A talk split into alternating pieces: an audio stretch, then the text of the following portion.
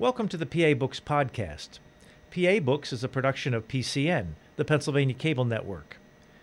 This program features interviews with authors of books on Pennsylvania people, history, sports, business, nature, and politics. While the focus is always on Pennsylvania, topics like the Revolutionary War, the Battle of Gettysburg, the Industrial Revolution, the coal and steel industries, and authors like John Updike, David McCullough, and John Grogan have a universal appeal. We hope you enjoy this podcast.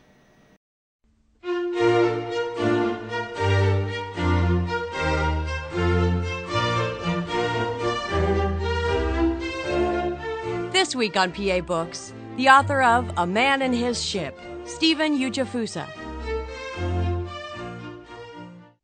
Steven Ujifusa, author of A Man and His Ship. What got you interested in this topic?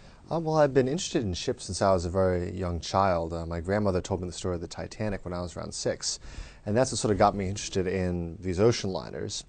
And the thing that amazed me about these ships is they're absolutely amazing engineering marvels, and they, encomp- they encompass so many things about the nations who built them, whether it was engineering, whether it was interior decoration, whether it was navigation.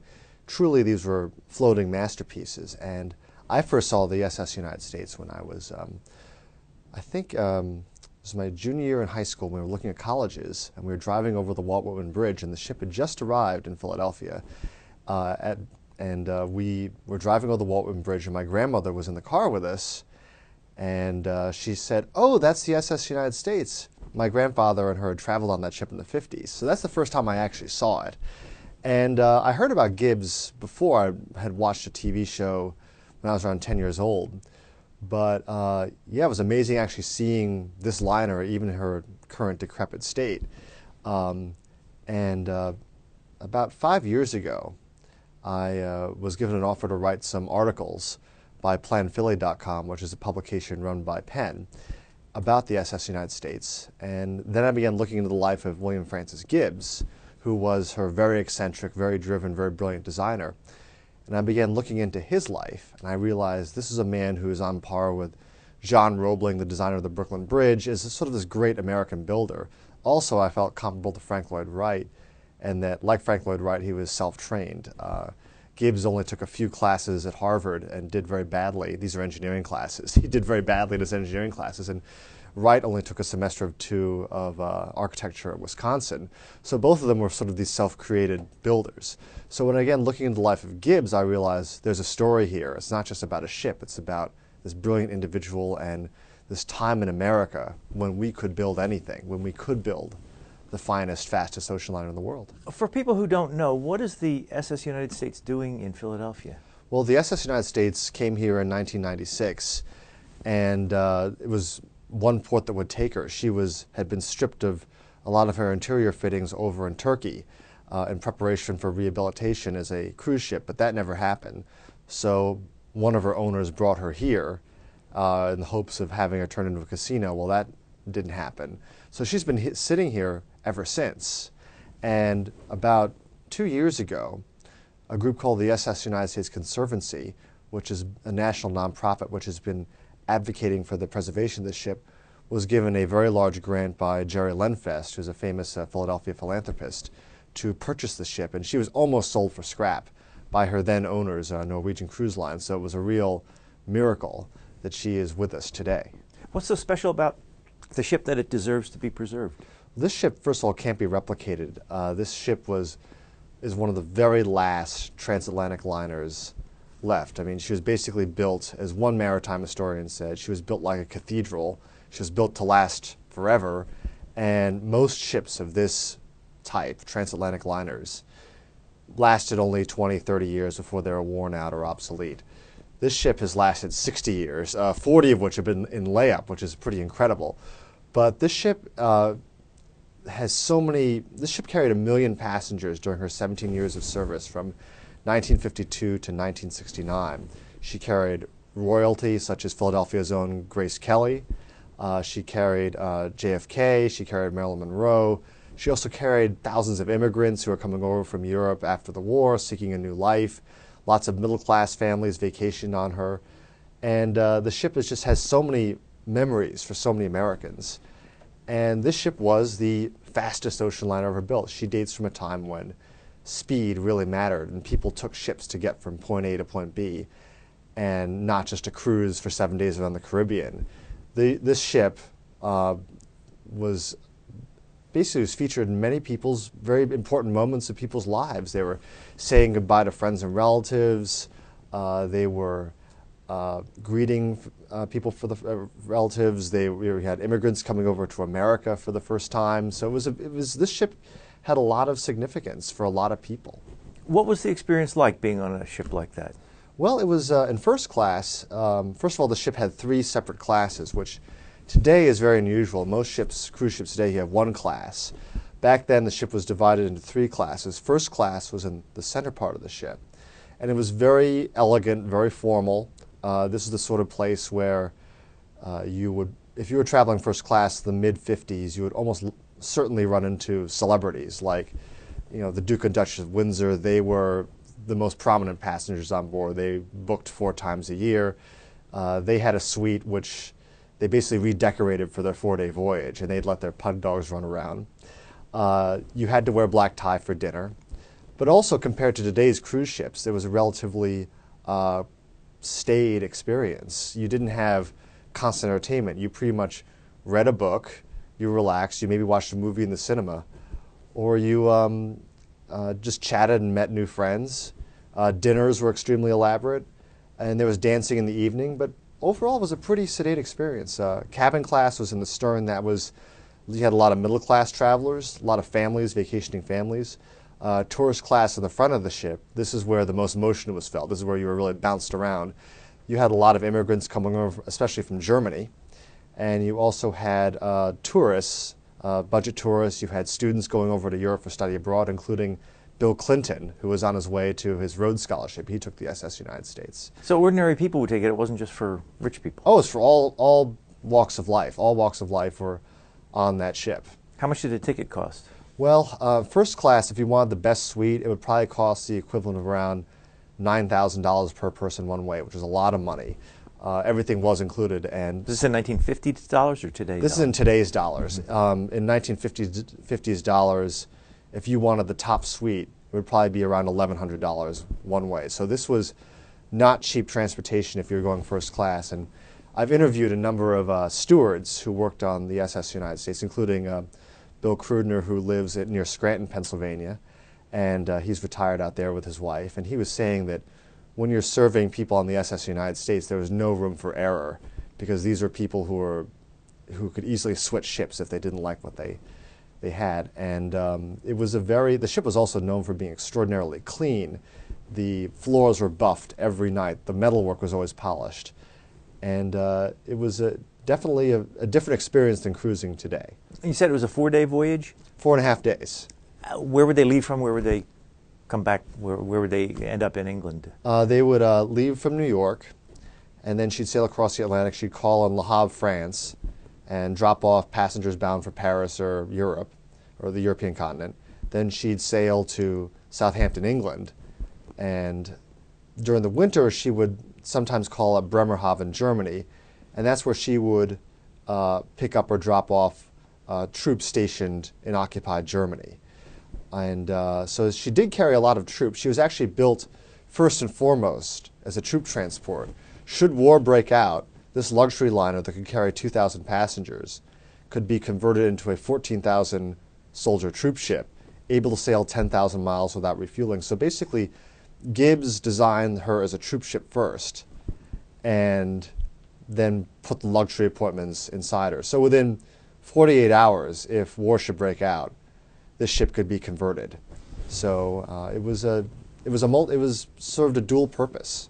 I want to ask you about that, the, the government involvement. But one one more thing: uh, how often would it go back and forth across the ocean? How many trips in, in, a year or a month? Uh, she would make uh, uh, two trips a month, and uh, so yeah, four and a half days each way. Although on her maiden voyage, uh, in July 1952 when she took the Blue Riband speed record from the Queen Mary. She did uh, the eastbound voyage in three days, 10 hours, and 40 minutes, which is incredibly fast. The, she beat the Queen Mary's best time by 10 hours. How far is that on land speed? That's about, um, She made 35.59 knots on her maiden voyage. That's about 41 miles per hour. So imagine something the size of the Chrysler building turned on its side, fitted with the most luxurious appointments fit for the Waldorf Astoria, then going through the ocean at over 40 miles an hour.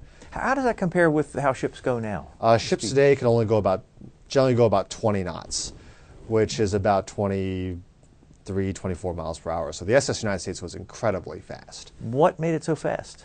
Well, first of all, she had the most powerful engines ever put into a passenger ship. She had four steam turbines, which were later used in the Forrestal class aircraft carriers. These engines could produce 240,000 horsepower plus. And so that's incredibly powerful. The Queen Mary, her nearest competition, only could do 150,000 horsepower, which is still very powerful. Uh, she had a very fine hull, very she didn't take up a lot of displacement. Although she was 1,000 feet long and 100 feet wide, below, below the waterline, she was very, she had a very fine, thin hull. What made that possible was that above her, on, this, on her upper decks, her upper decks are made of lightweight aluminum. She was the largest use of aluminum uh, in any construction project up to that time. So that's what made the light, you know, her lightweight, high power. Whose idea were all these design changes? Uh, William Francis Gibbs, who designed the SS United States, had been working on a lot of these design ideas in warships during World War II. He was an absolutely brilliant project manager. He designed or was responsible for 70% of all uh, Navy ships built during World War II, including uh, the, the, famous Liberty ships. That was his concept. Uh, the, these Liberty ships were the humble cargo ships that carried so many troops and cargo across the, uh, the Atlantic and across the Pacific and could be churned out like Model Ts. And so he and he also worked on a number of uh, destroyers. He worked on a number of cruisers. So he basically, the, with the SS United States, he uh, basically had done something no naval architect had done before, combined the size and luxury of a passenger liner with the speed and maneuverability of a Navy destroyer. And you, you said in the book that the, the, design elements of the SS United States were a secret, like naval secret, until 1970s? Yes. Uh, William Francis Gibbs was a very secretive individual. Uh, his offices in New York had just this maze of security gates and surveillance because he was doing a lot of Navy work. So he gave this ship the same protection that Navy vessels uh, had he was also just terrified of rivals stealing his ideas. And, uh, and it's the ironic thing, he'd done some of that himself in the 1930s before the SS United States was built. He went aboard a French ship called the Normandie, snuck on board when she docked on her maiden voyage, and basically ran around the ship for three hours evading the, the French crew members, uh, jotting down uh, readings and jotting down what shape the hull was underneath the waterline. So he, he basically wanted to prevent others from doing what he had done. So you say um, Gibbs decided to ensure the secrecy of the ship's advanced technology by making it a national security matter, even during commercial operations. One of the agreements with the, the, United States Lines was plans and data concerning this ship are considered to be confidential and classified, as would be the case of a combatant naval ship. So he did that just so his rival builders wouldn't get his secrets? Yeah, that plus, you know, from also there was genuine concern that you know that foreign powers might be interested in this ship. He did say, "This is a ship that Joe Stalin would love to look at, and he can." and uh, if you were a passenger on the SS United States, and you want to say, "Hey, I want to see the engine room," well, you could do that on other ships. You can go on to the Queen Mary or the Liberté and say, "I want to see the engine." Oh, sure, go take a look. You couldn't do that on the SS United States. Apparently, the only passenger that got clearance to see the engine rooms was the Duke of Windsor which is kind of ironic because he was suspected of being a Nazi during the 30s, but because he was such a high profile passenger and, and the United States Lines was happy to have him, they let him do whatever he wanted. He would also show up on the bridge, which is also off limits, and show up early in the morning dressed basically in his famous you know, Argyle socks and chat with the captain and the officers. And uh, one of the officers said, officers said he told great golf stories, but apparently he didn't bore the officers. Uh, you say in your book that uh, William Gibbs uh, lived with his parents at 1733 Walnut Street in Philadelphia, which is just a couple hundred feet from where we sit right now. Yes, Gibbs uh, was grew up as kind of a poor little rich boy. His father was uh, a self-made financier who made a lot of deals with uh, Peter Widener of the famous trolley car fortune. So the Gibbses were had a fantastic amount of money in the late 19th century. Gibbs was born only a few hundred feet from here. Oh, sorry, he was grew up here only a few hundred feet from here, but he was born on North Broad Street uh, in a big mansion there. And then when he was a teenager, his family bought a house on Rittenhouse Square, which was a prized address. And at the time, his father was rumored to be worth about $15 million, which in 1900 was a fabulous fortune. But he was a very uh, shy, introverted child. Uh, he first got his inspiration to be a naval architect when he went with his father to the Cramp uh, shipyard on the Delaware River. And there was this big liner being launched in 1894 called the St. Louis. It was the biggest American ship built at the time.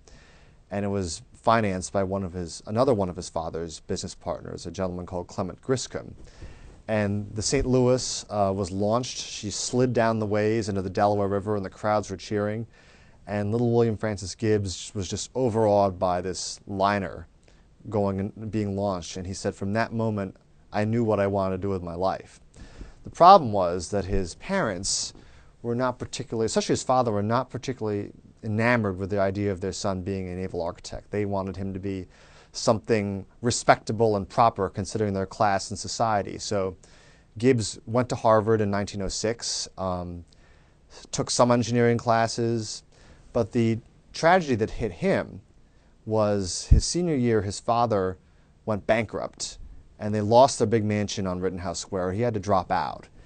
And Gibbs would later say, if not for the fact that my father had gone bankrupt, I never would have been driven as driven as I am. He said I would have amounted to absolutely nothing. And he made a deal with his father.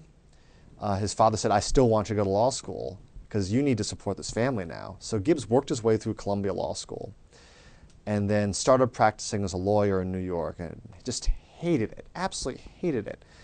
And he and his brother would um, work in the attic of their parents' new, much smaller house in Haverford, uh, right near the train station. And on weekends, they came up with these designs for a new superliner. And they ended up selling these plans to J.P. Morgan Jr. in 1916. And they did so with the help of a famous admiral called David W. Taylor, who looked at William Francis Gibbs's work and initially said, well, it's clearly the work of an amateur, but this kid has talent. And David W. Taylor would eventually be Gibbs's mentor, would teach him everything he needed to know about naval architecture. So Gibbs ended up trying to, I think a lot of his life was trying to prove his father wrong, that he could make a living as a naval architect, and ultimately he became a very successful businessman. And he was known, as someone said about him, he was not the man who necessarily designed ships, but he caused them to be designed. He was kind of like Steve Jobs, and that he would come up with a concept. I want the ship to look this way. I want it to be beautiful. I want it to have these specifications. And then he'd watch his subordinates, who were very talented, like a hawk, to make sure that everything was just as he said it would be. Can you explain the, the link from William Gibbs, the chain of people, to the Titanic? Oh well, it's it's an interesting connection. Um, the uh, Titanic was uh, owned by the White Star Line, and the White Star Line, contrary to what a lot of people think, was even though it was a British-based company, she was actually totally owned by the Americans. Uh, she was owned by a conglomerate that was put together by J.P. Morgan Sr. And when the Titanic sank in 1912, J.P. Morgan who just had been dying to control the North Atlantic sea lanes, especially the very lucrative immigrant trade. When that ship went down, he was so devastated that some people say it might have caused his death. And one of his partners, JP Morgan's partners, was Clement Griscom, who I mentioned earlier, the famous Philadelphian, who also died a few months after the Titanic because he was so shaken by it. But uh, the White Star Line was eventually taken over by a gentleman called Philip Franklin, who took over the White Star Line, took over the um, other shipping lines of Morgan's Combine. After the disaster, he reorganized it, and Philip Franklin was a very good businessman. Philip Franklin was the man who helped hire Gibbs initially to work for the Morgans. And then Philip Franklin's son, General John Franklin, eventually took over this conglomerate that was known as the International Mercantile Marine. In the 1930s, uh, it was renamed the United States Lines, and that was the company that, that ended up operating the uh, SS United States. But there's one odder connection, and that the biggest shareholder of the United States Lines was Vincent Astor of the famous New York real estate family. Vincent Astor, uh, in April of 1912, was at Harvard and uh, received word that the Titanic had gone down. He rushed to New York, dropped everything he was doing, took the train from Boston to New York, and heard that his father and his new stepmother, who was only 18 years old, his father had married a much younger woman. Um, he had received word that his stepmother had survived, but his father had died in the disaster. So Vincent Astor uh, dropped out of Harvard himself, and uh, basically he his father's body was recovered from the North Atlantic, and there was a big gold watch that his father always wore. He restored that watch to working order and then wore it for the rest of his life, including on the maiden voyage of the SS United States. And he and his wife were on that trip, and Vincent Astor was always kind of a gearhead himself, a very, very rich gearhead. So he took a very strong interest in the construction of the SS United States. So you had kind of this weird historical irony where you have the son of the man who was uh, who the most prominent passenger of the Titanic crossing on the SS United States 40 years later going the opposite direction and his father never made it. Can you explain how William Gibbs went from just this guy doing drawings in his attic with his brother to actually being able to build ships? I mean, who did he? How did he get that first hurdle to, where he, someone would take him seriously? Well, it was actually uh, Admiral Taylor who took him seriously. And uh, when he was doodling in his uh, parents' attic, he realized that I, he needed to get some sort of in. So he had a college friend, apparently, who was um, involved with General Electric. And General Electric was always interested in designing ship engines. And so the, he showed his plans to General Electric. General Electric was impressed with this with this, these plans. And then Admiral D David W. Taylor, who was chief constructor of the U.S. Navy, looked at these plans and said, look, no American has dared to build something this big. Because previously, uh, superliners were the domain of the European governments and European shipping lines. America was not particularly interested in this. So he um, got a lot of training from David W. Taylor, but he got his real big break uh, in, the, in the late teens, early 20s when he was given the task of rebuilding a giant German vessel called the originally called the Vaterland. She was the biggest ship in the world at the time. The Vaterland was stuck in, a, in New York when the war broke out, World War I broke out. She was seized and trashed and basically turned into a troop transport. And then after the war was over, no one knew what to do with the, with the, the ship that had been renamed the Leviathan. It was this big German sea monster, basically, bigger than the Titanic. And Gibbs had, had, through his own study, had such an encyclopedic knowledge of ocean liners that he was given the task of reconditioning the Leviathan. And he produced these blueprints, these restoration plans, which were so detailed um, that everyone was impressed. And the Leviathan was rebuilt as a trash troop transport into an American luxury liner. But He also learned at that time that he couldn't just be technically smart. He was a very shy, painfully shy man. Uh, and he realized when rebuilding the Leviathan, I gotta have, I gotta get a mouth on me, or else I'm not gonna get anything done. So, according to one story from his brother, when they boarded the uh, Leviathan, which had been totally trashed and was totally neglected in 1920, and they were looking over this this ship, which had they were going to try to tra- transform back into a luxury liner.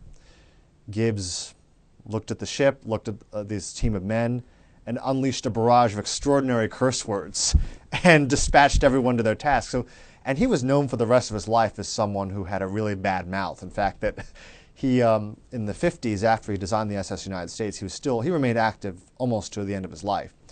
He uh, had a very early version of a car phone, and back in the 1950s, uh, car phones were transmitted over the radio, and the FCC threatened to take away his license uh, several times because he used so many uh, so many four-letter words. Uh, but he was a I think he a lot of it was an act. It was a persona to get things done, and uh, hence his brilliance as a project manager and as a designer. You have a scene in the book where he shows up basically unannounced to J.P. Morgan Jr.'s office and and sticks around until Morgan meets with him. Uh, well, yeah, that was actually um, uh, that was someone with General Electric who he showed up with. Um, but yeah, he was very persistent. He was that sort of person, and that that trait he kept for the rest of his life. Now, also, you uh, when he met with General Taylor or Admiral Taylor, Admiral Taylor agreed to build a 124th size model of the ship. That, yes. Uh, and did you learn about that? I mean, is that the way the Navy usually does it? They build, a, and how big is 124th the size of the actual ship? Oh boy, I think that was I think it was around 24 feet long. And they built this pine. I mean, Admiral David W. Taylor was the first man to use a towing tank to test hulls, and uh, it had never been done before. Previously, um, you know, before the early 20th century, a lot of shipbuilders just adapted, you know, wooden-hulled ship designs to iron and steel. And Admiral W. Taylor said, no, no, let's see if we can build these hulls that can be as, you know, efficient through the water as possible. So yeah, David W. Taylor basically took this initial concept. This is the ship that eventually, 40 years later, would become the SS United States after a number of refinements, and would test it in a variety of sea conditions. Can it make a certain speed, you know, using this amount of power? And he was just able to, Gibbs was just able to persuade people. He had no credentials and just some drawings he did? Uh, at that point, yes. I mean, he eventually would build up the credentials. But I think he was, I think it was just his determination and nerve that really you know, got him in the doors. Plus, he used some connections. I mean, his father, even though was bankrupt, his, he did have some connections that I think he used from his father. When did he go from just being a guy with some drawings to actually having a company? Uh, it was in 1922, after he finished rebuilding the Leviathan, They opened Gibbs Brothers. Uh, he and his brother were um, partners, and his brother was kind of the man behind the scenes. His, Gibbs was very much the personality. He was, he was very, he could be the person who could make presenta- presentations and was the creative side. His brother Frederick, who was a very kind of quiet, introverted fellow, he was the fellow that was the business guy. He could do the math, he could make the business pitches. So the two of them started their own company after having proven themselves rebuilding the Leviathan.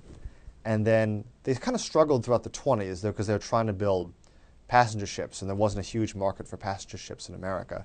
It wasn't until FDR came into office in the early 30s, and FDR looked at the you know, pitiable state of the U.S. Navy at the time and said, we need to rebuild our fleet. Let's start with the destroyers.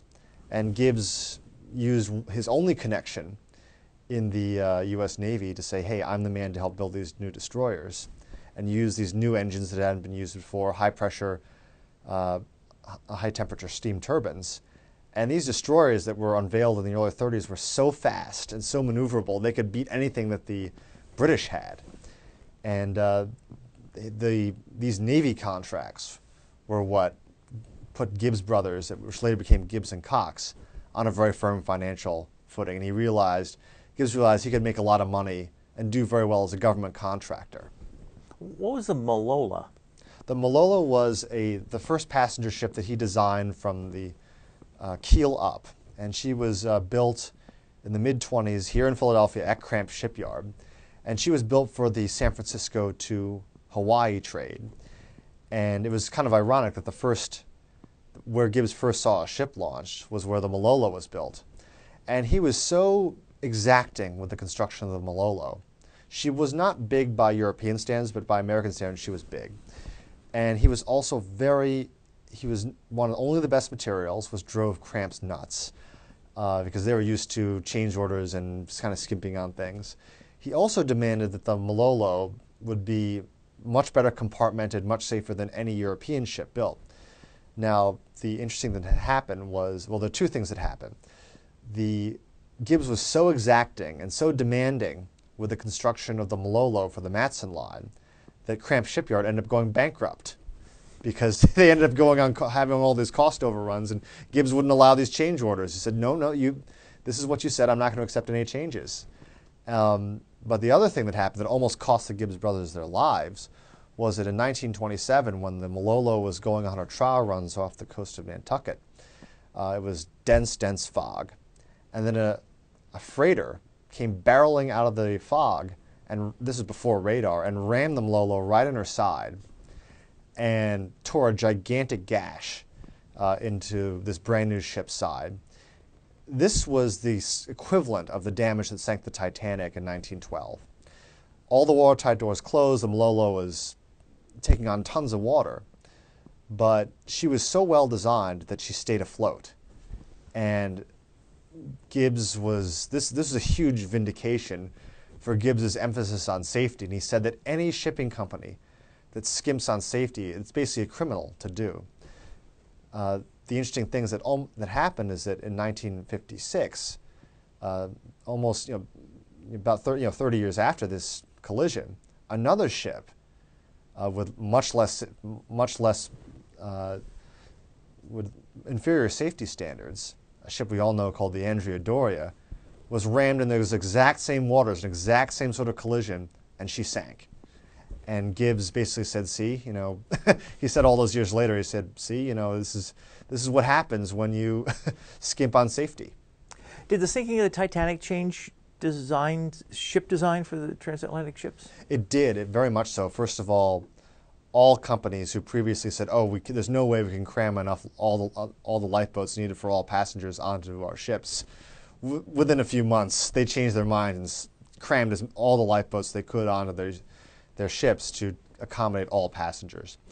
Uh, another design change was uh, watertight compartments were extended all the way up to the hull, all the way up to the hull, uh, versus the Titanic, which the bulkheads only went up part of the way up the hull, which caused basically the ship to fill up like an egg, like a like a uh, ice cube tray. The water would spill over, and uh, also the United States uh, she had not just a double bottom like the Titanic, but a double hull. So basically, if the iceberg had hit the Titan hit the United States in the same way that it hit the Titanic, it would have just opened that first layer of hull, but not the second. And the United States had 20 watertight compartments, and she could float with any five of them open to the sea. The Titanic had 16. She could float with any two of them flooded, or the first four. Now, when that iceberg hit, it opened the first five, and that caused her to sink. At the time then, the Titanic, were there American passenger ships or were they all English? Uh, there were American passenger ships, but they were most of them had been built 10 years before and were smaller, very out of date, and not particularly fashionable. Like the St. Louis, which I mentioned earlier, that was the ship that Gibbs saw launched in 1894.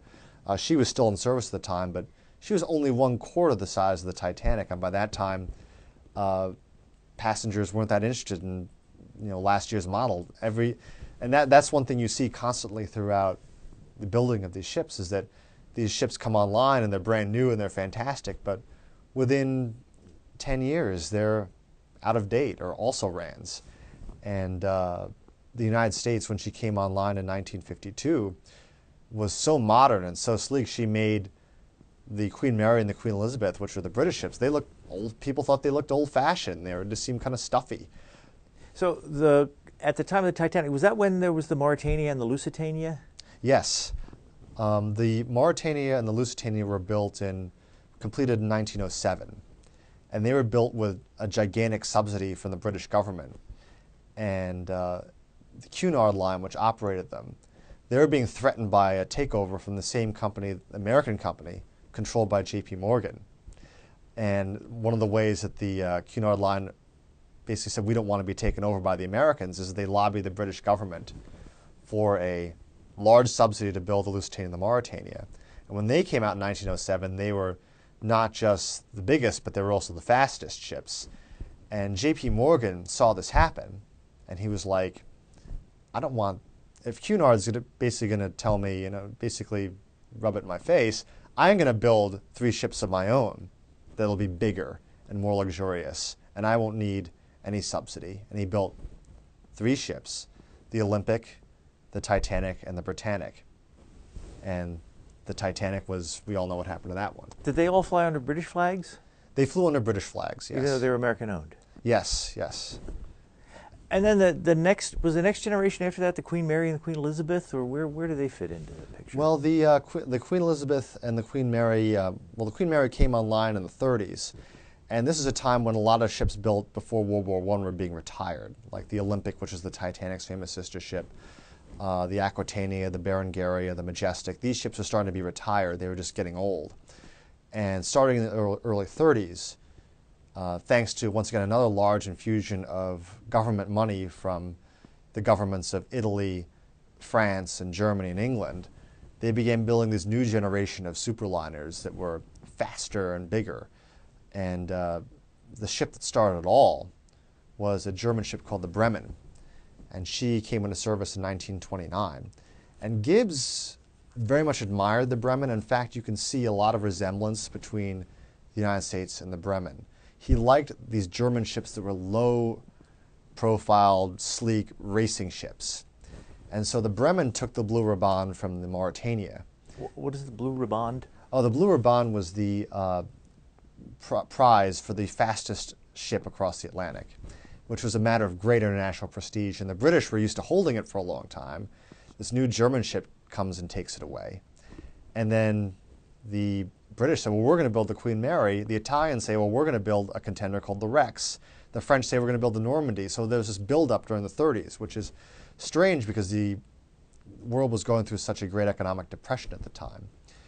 But these governments were subsidizing their shipping companies. So the goal was speed? The goal was speed. Right now, a cruise ship, it goes out for a certain number of days and is more leisurely, but uh, speed was important then? The, the goal was speed. I mean, the, the ship that had the fastest crossing was usually very popular because people back then wanted to get from one uh, side of you know destination from point A to point B as uh, quickly as they could. And also, these ships are kind of like racehorses. They're kind of like national symbols. I mean, the SS United States, which came online in the in 1952, was kind of like the Seabiscuit of her time. I mean, people were cheering for it. People, it was a big deal. People were betting on their favorite horse, their their nation's ship and uh, these ships would often fight with each other in a way, you know, shaving a few minutes off each other's time, you know, trying to capture this prize.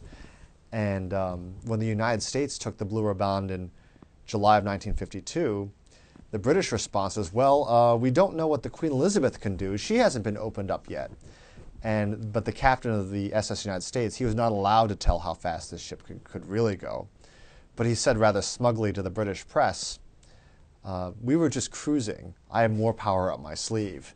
And in fact, it turned out there was no way that either the Queen Elizabeth or the Queen Mary could come close to her absolute top speed. Why couldn't he tell people how fast it could go? Uh, because, like the ship's design, it was a military secret. Yeah, I, I, have to read this one little part in here about the Queen Mary, where um, someone from the White Star Line, oh, the chairman of Cunard, Sir uh, Percy Bates, met with King George V and said, uh, he, your, your Majesty, the Cunard Line is building the best, biggest, speediest ship in the world and requests your gracious permission to name her after the most illustrious and remarkable woman who has ever been Queen of England. And he meant Queen Victoria. Mm-hmm. And the king thought he was talking about his wife, Mary. and th- that's how she got her name. and traditionally, Cunard ships have been named, had, had the name, uh, IA at the end of their names, so Cunard was thinking, oh, Victoria is perfect. But King George V, being a former naval, Navy cadet himself with an intense interest in ships, said, well, how about my wife? My wife will be absolutely delighted. so, uh, but this is a time when ships had, these, these national flagships had very patriotic or awe-inspiring names, which is a contrast from today's cruise ships that often have kind of names that are kind of based in fantasy or escapism. This is a time when ships were given names like the United States, America, Leviathan, Majestic, Berengaria, uh, Olympic, Titanic, uh, Vaterland. It was it was a matter of national pride. So, and the Queen Mary and the Queen Elizabeth were big troop ships during the war, World War II. Yes, uh, in fact, their success as troopers was what gave the United States government the finally convinced them to subsidize a shipping company to build their own troop transport. The Queen Elizabeth and the Queen Mary were taken over by the British government in 1940, I believe, uh, stripped of their luxury fittings, and turned into troop transports. These two ships carried over a million and a half soldiers, many of them American, and participated in the D-Day buildup, where they would carry 15,000 troops at a time. The, these are ships that could carry 2,000 passengers and 1,000 crew. So imagine them now carrying 15,000 soldiers. It was a. I've spoken to a couple of people that sailed over to Europe on the D-Day buildup on the, on either the Queen Elizabeth and the Queen Mary, and it was a very tense time. I mean, the ships were so crowded, the, they had to eat in shifts, and um, they were so fast. They were 30 knots plus that no escorts could keep up with them. So there was no protection, and if a U-boat had spotted them, they were they, all they had was their speed. So they could they evade submarines through their speed, or was it just luck that they didn't? Through speed and zigzagging, which made the experience even more scary for the troops because the ship was always going from side to side when you're zigzagging at 30 knots. So Where are the Queen Elizabeth and the Queen Mary now? The Queen Mary is currently in Long Beach, California, where she is a stationary attraction, hotel, convention center, and dining venue and a museum. And she, along with the SS United States, is one of the very few that have survived. Uh, the Queen Mary was taken out of service in 1967, and the late 60s was a time when the passenger jet had arrived on the scene and was just devastating all the great ocean liners. The 50s was a boom time for passenger ships, but the first jet came on the scene, first passenger jet crossed the Atlantic in 1958, and that was basically the end of the age of the transatlantic liner. And uh, one by one, a lot of the great old ships were stripped and sold for scrap. The Queen Mary was one of the lucky ones. She was one of the very few lucky ones. She was purchased and renovated into a museum, and she's permanently moored. The Queen Elizabeth was less lucky. She uh, caught fire in Hong Kong harbor in the early 70s when being converted into a floating university and destroyed. Um, so, how did the SS United States come to be then? When did uh, William Gibbs say, "Okay, I'm going to build this ship. The war's over now. We're going to do this"? Well, he uh, met with uh, General Franklin, who was president of the United States Lines, and his brother at the Broad Street Club in New York. And imagine the scene: the war is over, the troops are coming home. You have troop ships coming in, bearing our our boys home. Great welcomes. You know, we did it. We just beat the Axis powers, and William Francis Gibbs and his brother Frederick sit down with General Franklin and say, "We want to build an American superliner. What do you think now? You know, do you think we can get away for the U.S. government to subsidize the construction of a superliner?" And eventually, General Franklin looks at these plans. He confers with his board, including Vincent Astor, and said, "Okay, we think we can do this. If the ship is designed to be a troop transport, that way we can get a subsidy." So it was basically it took the government's willingness to sign off on it and the Truman's Truman administration's willingness to sign off on it that made this ship possible. She couldn't have been built just as just by the, the company alone. So the shipping company had to agree in exchange for this money to just make it available as a troop transport anytime it was needed. Exactly.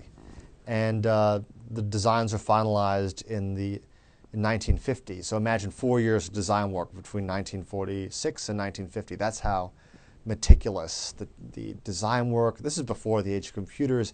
Everything was done by hand. All the, the drawing work was done by hand. They had model tests. They had wind tunnel tests for the uh, smokestacks. They had uh, water tank tests for the propellers. So everything, the ship was totally designed by hand.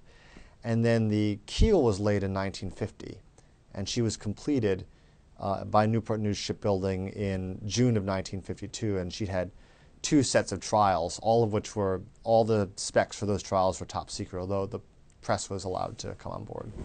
Now, in your book, you say there was a woman who designed the propulsion system. Yes, the uh, design crew or the design team from Gibbs and Cox was 50 people, and there was one woman. Uh, her name was Elaine Kaplan, and she was a mathematician who had come to work for Gibbs and Cox. Her husband also worked there, and her specialty was pr- propeller design. So she took basic designs of earlier uh, propellers, and she adapted them so that the, the ship would have four propellers. The outboard propellers would have five blades. Sorry, the outboard propellers would have four blades, and the inboard propellers would have five. And that design configuration would minimize vibration at high speeds. And Elaine Kaplan loved the ship. I mean, the, the design team was very personally involved with the ship. And her daughter told me that her mother called the SS United States her first baby. But she was not allowed to go on the ship out to sea during the, the test trials. No, uh, Gibbs was a very superstitious man. And back then, when you can get away with this, he uh, women were not permitted on the trials. so even Gibbs's own wife, apparently, she she uh, toured the ship uh, before one set of trials, but then stepped off, and then the ship would come came back in. Uh, but it was it was a, he Gibbs was the sort of man who would not write a paragraph a, a, letter with 13 paragraphs. He would not sit at a table for 13, and he had this feeling that you know having a woman on board before the maiden voyage was not was bad luck. Who all did you interview for this book? Um, well, I've interviewed a, a, number of crew members who are still who are still alive, including a couple that were on the maiden voyage, and that was a really wonderful experience getting to talk to them. A lot of them worked on the ship as in their teens or early 20s, uh, working as bellboys, working as waiters, uh, ship's photographers, and for them, this ship was more than just a job. It was their high school or college, home, workplace, all rolled into one. And uh, talking with them, it was just an incredible look into a lost era of what it was to work on a ship which was called one of the last of the floating Waldorf Astorias. And as one crew member told me, you know, some of the celebrities were incredibly nice.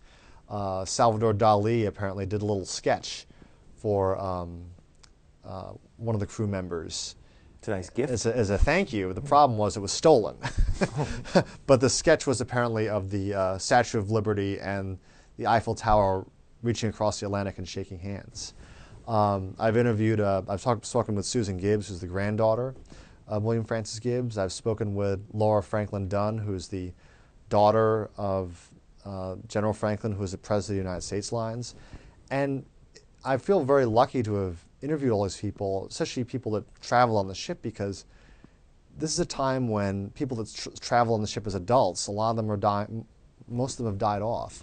You have a lot of people though who travel on the ship as kids, and for them, you know, the ship was just like this. Especially people who travel on the ship as kids, they, it was this wondrous experience for them, and uh, and uh, one person uh, said that she was she was African American and she was traveling over to uh, Europe with her father, who was an officer in the military. And she said what was miraculous about the SS United States was that there was no segregation on board. They were treated just like everyone else. They could use the pool. And it was remarkable, having come from the segregated South, to be treated this way. What was United States Lines, and what was the, the overlap between that and the government? Uh, the United States Lines was a private shipping company. It was kind of like the Pennsylvania Railroad of American shipping companies. It was made most of its money in freight. It had a huge fleet of cargo ships. Uh, passenger ships were kind of a smaller part of their business. And the United States, during the 50s, they had the SS United States, and they also had the SS America, which is a much smaller ship. And she was also designed by William Francis Gibbs, although they looked very similar. Um, but according to the daughter of General Franklin, passenger the passenger ships are kind of like trophies or kind of like figureheads, advertisements for the company. But where they really made their money was the shipping lines. Oh, sorry, was uh, freight. But the United States lines received generous construction subsidies from the government during the 40s and 50s.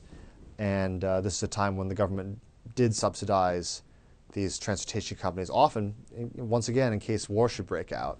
How much say did the government have in their operation or their design or everything? Uh, not so much in operations. Um, although I actually I take that back. With the United States, uh, she was had she had to do a certain number of crossings per year, often because uh, U.S. servicemen would take the SS United States to and from Europe uh, as passengers. Uh, and in fact, during the late 50s and early 60s, when the ship began experiencing uh, declines in passenger lists because of uh, jet competition. U.S. lines said, "Can we do cruising in the winter because it's so unpleasant uh, during the winter? People aren't booking as much." And they really fought with the uh, government uh, to um, to allow that to happen because the government saying, well, we're subsidizing you to, to run a transatlantic schedule and cruising, you know, what's the point of that? But eventually they relented. But yeah, the government was, this was a time when government, big government and big business, they were pretty closely allied, um, especially these industrial or transportation companies. So the United States Lines did receive a very large amount of subsidy from the government. How did the uh, SS United States handle storms? Uh, she was a roller, and she uh, did not, unlike a lot of older ships, she did not. She almost never slowed down during rough weather. Um, maybe only if the ship really hit a hurricane would she slow down. But most of the time, she kept going 30, 31 knots through some pretty heavy waves. Uh, she did not have stabilizers. This is before the era of stabilizers. So she did roll a fair amount, and uh, side to side, side like to that? side, and she and but she did have because she was so light and so narrow at her bow, she would cut through the waves versus dropping or heaving like a lot of the big European ships. But uh, yeah, she she did roll. I mean, even as big as she was, she did roll. And uh, one of the quartermasters who steered the ships described her as being like a, a very handling like a very kind of skittish colt. Like she, you had to sort of constantly uh, give attention to the helm because she would often wander off course because she was so fast and so light. But yeah, he basically said she, it was like steering a racehorse. Who was Captain Manning? Commodore Manning was the first captain of the SS United States, and he was one of these very remarkable uh, sorts of people who would command these ocean liners. He was uh, known as the best skipper on the Atlantic. He was a little guy. He was only about a little over five feet tall. Spoke with a lisp, and didn't seem very. You know, he seemed kind of shy and awkward. But he was uh, known as someone who could he could tango, uh, he could play the piano, he could box, and he was a great navigator. And he was also one of his best friends in the 30s was Amelia Earhart. He had met her when he was uh, commanding another ship, and she was on on that ship. And he became very good friends with her. In fact, Commodore Manning was supposed to was Amelia Earhart's co-pilot all the way to Hawaii on that ill-fated trip around the world uh, the airplane that they were traveling in, I think, had a crash landing and had to be fixed. And Manning was on such a tight schedule, he couldn't wait around. So he left Hawaii and got on board a ship. Amelia Earhart then took on board Fred Noonan as her co pilot and took off, and they were never seen again. Was Captain Manning ever able to uh, open up the full, go full throttle with the SS United States? Only during the trials. And in fact, he got fired from the United States lines on her second voyage because he was so happy to get a hold of this ship. He was told by William Francis Gibbs, on this maiden voyage, please don't break the Queen's record by very much. Please, if it's bad weather, slow down. We don't need to get this record right away. It'd be nice. He was, if he was terrified of something going wrong. Well, as soon as they cleared the gates of New York Harbor, Commodore Manning gunned it. They went up to 36 knots, and uh, basically and took away the record. And they steamed into a 60 mile an hour gale as they approached the coast of England, and the president of the United States Lines and Gibbs are just freaking out. But he's the captain of the ship. But um, Manning got fired on the second voyage because he saw the Queen Elizabeth on the horizon, and they were leaving Southampton, and he just couldn't resist. He went up close to the Queen Elizabeth and gunned it and left her in her wake. And when asked when they arrived in New York, were you racing the Queen Elizabeth? Uh, Manning said, no, there was no race. We just raced away from her. Uh, Manning was called into the offices of the United States Lines and fired and replaced by Commodore Anderson. Was it big news when the ship would arrive in a harbor or, or depart or be launched? It was huge news. I mean, this is a time when the shipping column doubled as, as the society page, and people would look to see who, which famous actor or movie star or you know European head of state or royal or member of the royal family had arrived or, or was departing from New York. And uh, when the SS United States arrived for the first time in New York Harbor after her delivery from Newport News Shipbuilding in Virginia, she received this gigantic welcome, you know, tugboats and fi- fireboats, crowds lining the, the Hudson, and the ship was opened up for one day before her maiden voyage. And you had a line of 10,000 people along the, the West Side Highway wanting to get on board. You had people that came from all over the country who said, I, I have to get on this ship. They just wanted to see it. And um, apparently they couldn't take everyone on board. And when they closed the uh, tours at 5 o'clock, this enormous moan came up from the, from the crowds who had traveled from far and wide to get on this tour. What was its last voyage? Uh, it was in November of 1969, and it was her. It was a routine transatlantic crossing. But the bad news was that she was supposed to take a round the world voyage at the time, and that was canceled. So there was like, okay, what's going on Not here? Not enough business. Not enough business, or well, there was there was word that something was not right, and um, so she arrived in Newport News, Virginia, for her annual overhaul, and they were painting her up and getting her ready, cleaning out all the cabins, just you know, basic maintenance work. And then the the workers were told to stop work, drop everything. It turned out that it was that's when the U.S. government said we're not renewing subsidies for the operation of the ship anymore. Uh, the government had realized that planes are now carrying, they could use better use of planes, making it better use of planes to carry troops. So we don't need to have this ship as a possible troop transport.